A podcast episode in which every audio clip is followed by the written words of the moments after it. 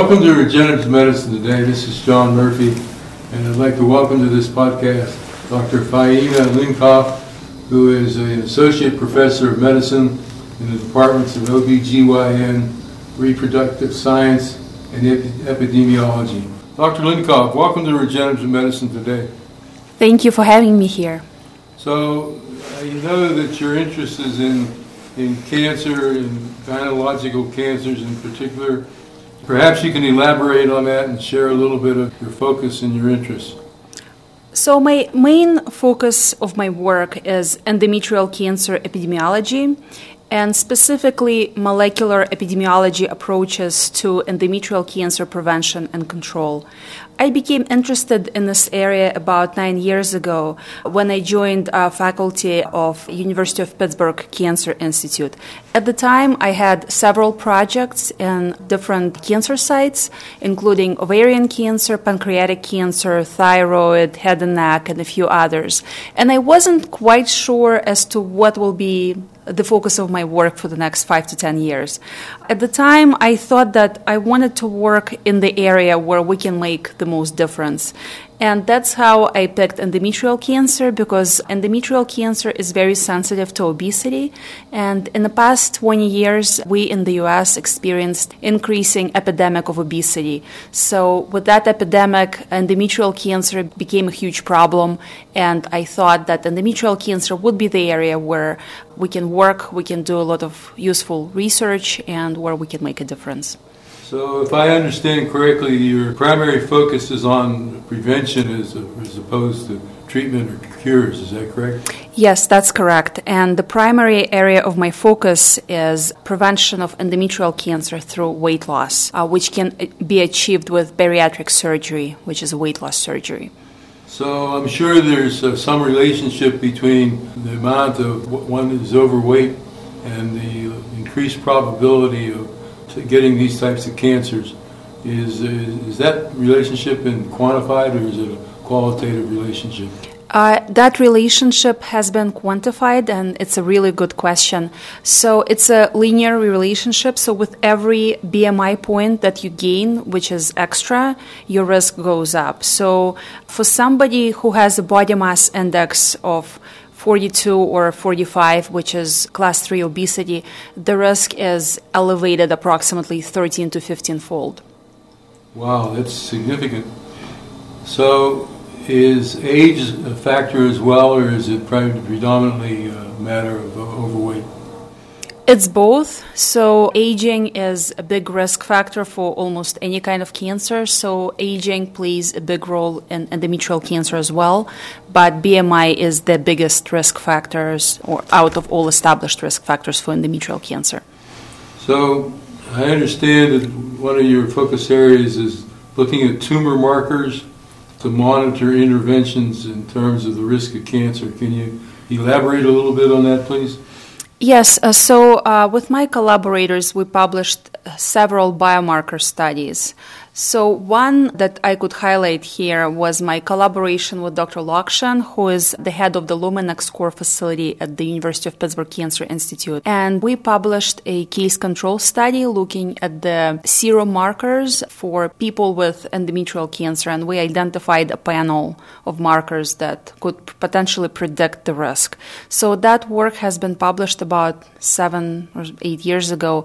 And as a result of that work, I started developing other biomarker studies. But my studies after that, they mostly focus on populations that were healthy, such as people who did not have cancer and underwent dramatic weight loss, basically experienced through bariatric surgery. So we looked at biomarkers over time for people who are losing the weight.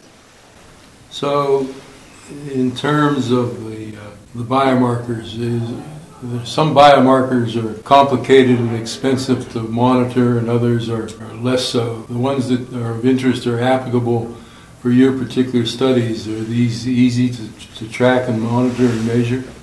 Uh, they're becoming easier and easier to monitor because now we are very fortunate in this day and age to have access to high throughput technologies. So a lot of uh, markers that I looked at with my collaborators, uh, they were based on Luminex technologies, uh, which are high throughput technologies with more than 100 markers that you can measure immediately in a very small sample. Uh, we also did more traditional markers that are expensive to measure, such as something like PTEN, which is based on immunohistochemistry. So, are any of these uh, used clinically at this time, or is this still experimental? Most of the markers that we looked at, other than probably PTEN and estrogen and progesterone, they're still research, not clinically used yet. As with many of the scientists and physicians that we talk to, sometimes the, the lead time from where they are to when a particular therapy or assessment technology is ready for prime time, that could be a significant time lapse. What's the general feeling in terms of what you're looking at or when it might be ready for prime time? It's very difficult to tell. Research moves really, really slowly. In fact, I did some research for my dissertation about scientific productivity, and in general, it takes at least five years for discoveries to go from lab to classroom or to practice or even more than five years. So I don't have exact predictions as to when this particular work will be clinically available. But I suspect that depending on the direction of my work, it could take anywhere from probably five to ten years. Which is fairly typical in my Yeah. opinion. So I was looking at some of your publications, and one I noticed was that you did some work with some colleagues on associations between hepatocyte growth factor and fibroblast growth factor, and as this relates to survival and endometrial cancer. Can you share a little bit of detail about that, please? Uh, so that work was done as a part of um, our general um, work direction to identify what is the risk factor for endometrial cancer mortality and what can be done to predict uh, what kind of patients will die or not die of the disease. So, and we published on some biomarkers that either predicted or not predicted that mortality. So, Dr. Linkov, I know that uh, you've uh, had some interest in some activities in the application and use of adipose derived stem cells. Can you uh, share with us some of that activity, please? Yes, it's a wonderful endeavor that we started about five years ago after I met with Dr. Peter Rubin and Dr. Kacey Marra. What they told us about in one of the bariatric surgery seminars is the work that they've been doing with adipose derived stem cells. Basically, what happens during the bariatric surgery and during the endometrial cancer surgery is that there is a big amount of adipose tissue that is being discarded, and adipose tissue is a fat tissue. So, what I thought is that at this point, we have been looking for the biomarker for endometrial cancer, but we have not found it yet in the systemic serum or plasma uh, depots. However, I thought that if endometrial cancer patients are mostly obese, then maybe there is something about their adipose tissues that could tell us a little bit more about their disease or the risk for the development of endometrial cancer. So, what we propose to Dr. Rubin and Dr. Marra is to work jointly to look at the adipose tissues of endometrial cancer patients in comparison with healthy controls to see if there is something about those tissues that is different. So, we published two papers recently. One is a review paper about the role of adipose derived stem cells uh, in uh, cancer development. It's just a couple of days ago, it's been published in Cancer Research, which is a very nice journal with an impact factor of 8, I think. And then another paper we published was focusing on the lab work, where we took the Ishikawa cell line, which is endometrial cancer cell line, and we cultured that on the medium that came from adipose derived stem cells.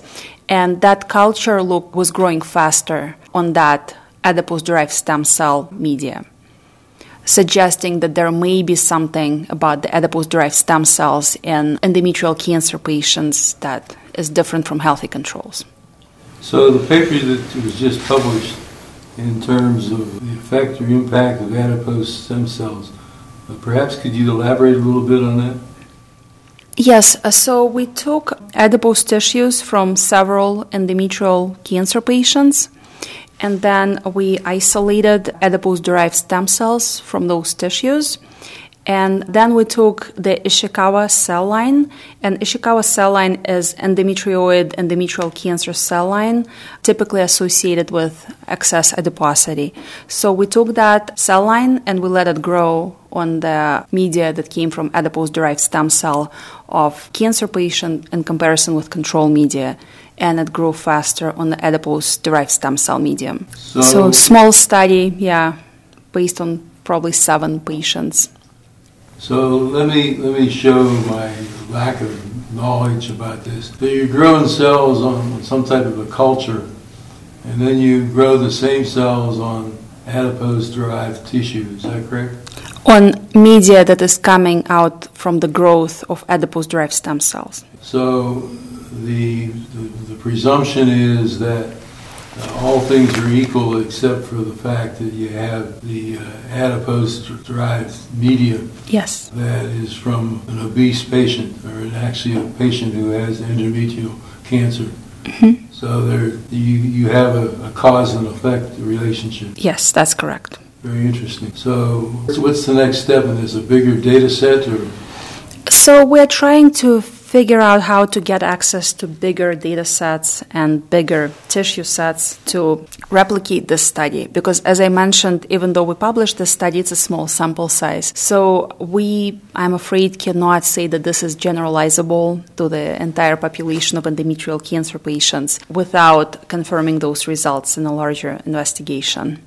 So, and this is the focus of my funding seeking initiatives is to try to get this funded and we take it one step further. Certainly, you've made a significant step so far, we wish you well as you try to make the next step in this uh, pathway to perhaps a, a, very important finding. So, Dr. Linkov, I know that you work with uh, many other collaborators. Uh, I trust that there is an important part of the team as well. Yes, my work would not have been possible without my collaborators, and that includes doctors Rubin, Marra, and Kokai at the McGowan Institute and Department of Plastic Surgery, but also the team that I'm collaborating with at Magee-Womens Research Institute, including Department of OBGYN and the Division of Gynecologic Oncology, and also the Bariatric Surgery Group. And I also wanted to thank the individuals and the foundations that provided funding to make this project possible. And that includes American Cancer Society, the Scaife Foundation, the Hillman Foundation, and various other sources, including my startup package. Very interesting. And uh, I think many of our listeners to this podcast series now recognize the, uh, the importance of a multidisciplinary team addressing these problems. And you've clearly delineated that you have a multidisciplinary team for your endeavors as well. So with uh, that, uh, I would like to uh, thank you for joining us on this podcast. We will provide a link uh, on the podcast site to uh, Dr. Linkov's uh, website if somebody has interest in further exploring her studies. I'd like to thank the McGowan Institute for Regenerative Medicine that sponsors this podcast series. And also to remind our listeners, you can reach us at mail at regenerativemedicinetoday.com. Thank you again, and uh, we welcome our listeners to join us for the next podcast. Have a good day. Thank you.